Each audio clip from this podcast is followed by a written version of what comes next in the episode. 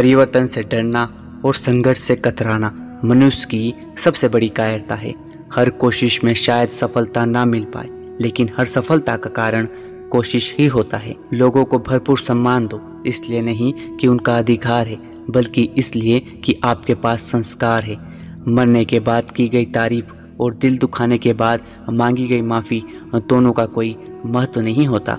आपको वो नहीं मिलता जो आप चाहते हैं, बल्कि वो मिलता है जिसके आप योग्य हैं। इच्छा पूरी ना हो तो क्रोध बढ़ता है। इच्छा पूरी होने पर लोभ बढ़ता है। हर हाल में धैर्य बनाए रखना ही श्रेष्ठता है। सारी दुनिया का अंधेरा मिलकर भी एक दीपक से उसकी रोशनी नहीं छीन सकता। इसलिए चमकते रहो।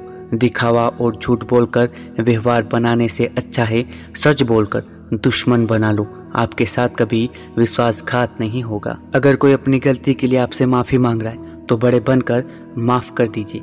क्योंकि एक दिन लोग चले जाएँगे और आपकी शिकायतें तब पश्चाताप में बदल कर रह जाएगी। शुरुआत करने से कभी पीछे मत हटो। छोटा दिखने की शर्म कई लोगों को बड़ा नहीं बनने देती। जो भी आज बड़े हैं, सब कभी छोटे थे। रिश्तों का क्षेत्रफल भी कितना अजीब है।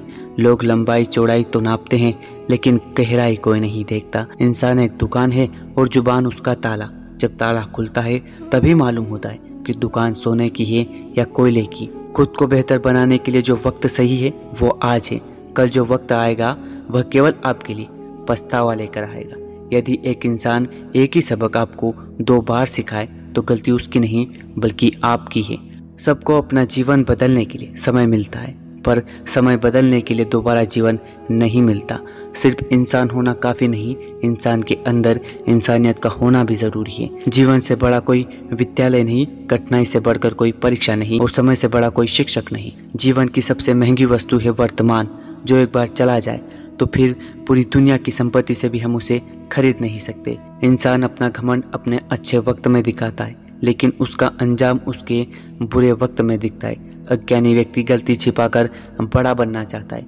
और ज्ञानी व्यक्ति गलती सुधार कर बड़ा बनना चाहता है। मतलब बहुत वजनदार होता है। निकल जाने के बाद हर रिश्ते को हल्का कर देता है।